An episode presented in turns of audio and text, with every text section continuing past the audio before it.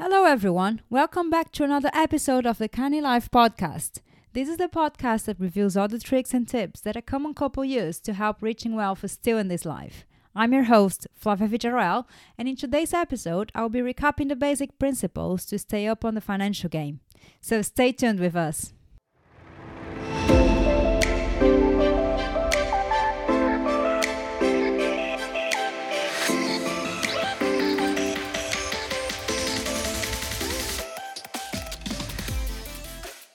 Firstly, a quick recap about the three basic principles to survive in the current system.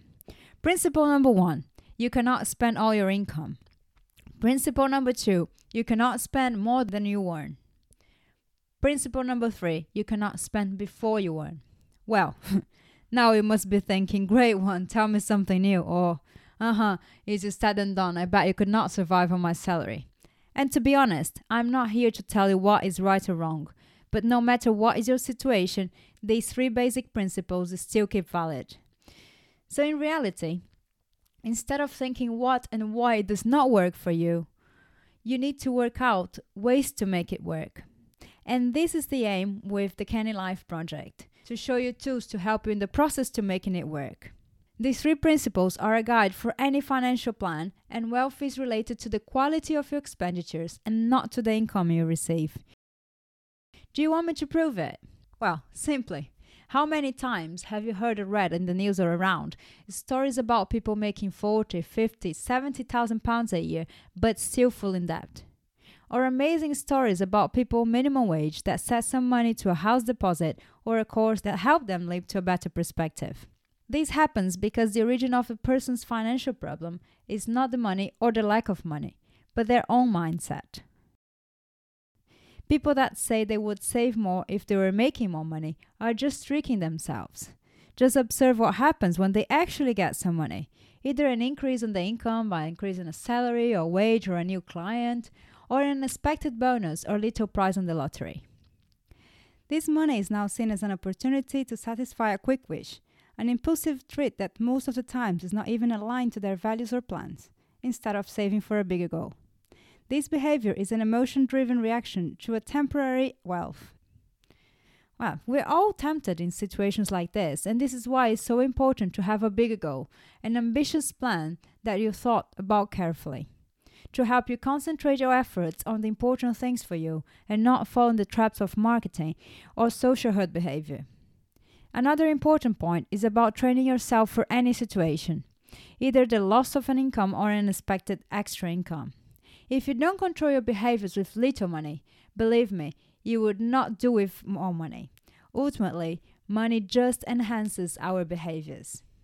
For us to start shaping our mindset in a healthy, sustainable way, and sustainable here meaning the being able to maintain it, I would like to reflect in some questions. If your income is reduced to half of what you earn today, would you be able to pay your essential bills?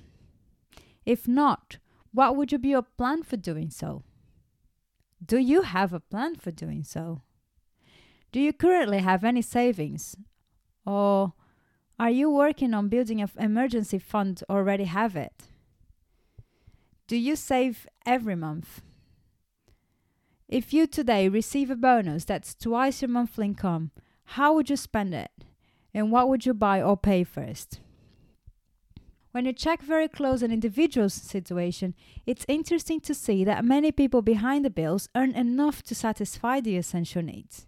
But they fall in the trap of living out of their means, mostly for unplanned shopping. Financial literacy and your mindset will help you avoiding purchases you regret, saving too little or getting too much in debt.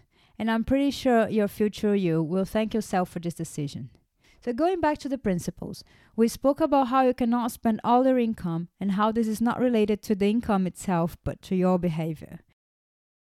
We spoke in past episodes about how you cannot spend more than what you earn, which would put you in unplanned debt. And the third principle, which is you cannot spend before you earn or creating installments without having the ways of paying for it.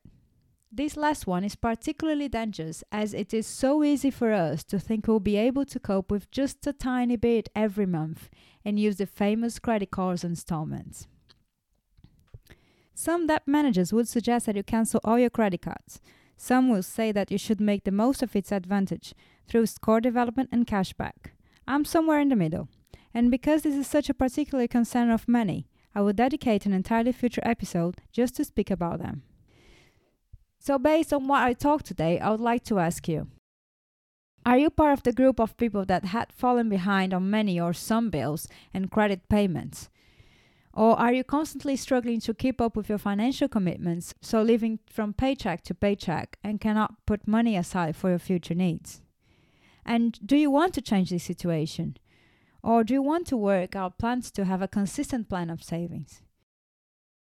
If the answer to the last two questions is yes, you can start this today, not tomorrow, not next Monday, not when you have an increase in salary. I have left in the description a link to Step-by-Step Bills Review. Probably by staying in lockdown in the past months made you already realize how much money you spend without noticing. So this exercise will just help you with a photo of the situation. Once you complete it, you can write me to share your findings. It's very interesting that normally, we, me, you, most of the people, don't have problems with the big expenses. We all know how much we have to pay in mortgage or rent, in water energy bills, in council tax. But it is the accumulation of the little things that make us lose the control, as we don't account for them in the big picture.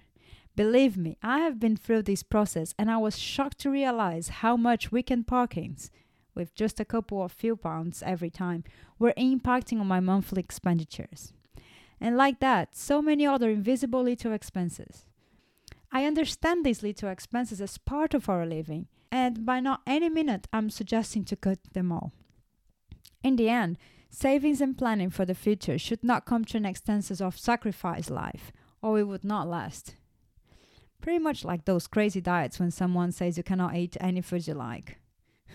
We might follow this a bit, but soon we're back to the old habits.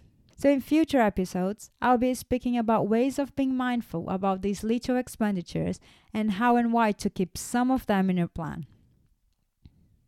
I hope you have enjoyed today's episode, and if you have not yet subscribed to our podcast, please do so by clicking on the subscribe link.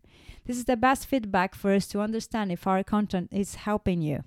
Also, if you think this podcast can help your friends and family, just share it. Let's all work towards a well future. Thank you for listening to us today, and see you soon. Bye.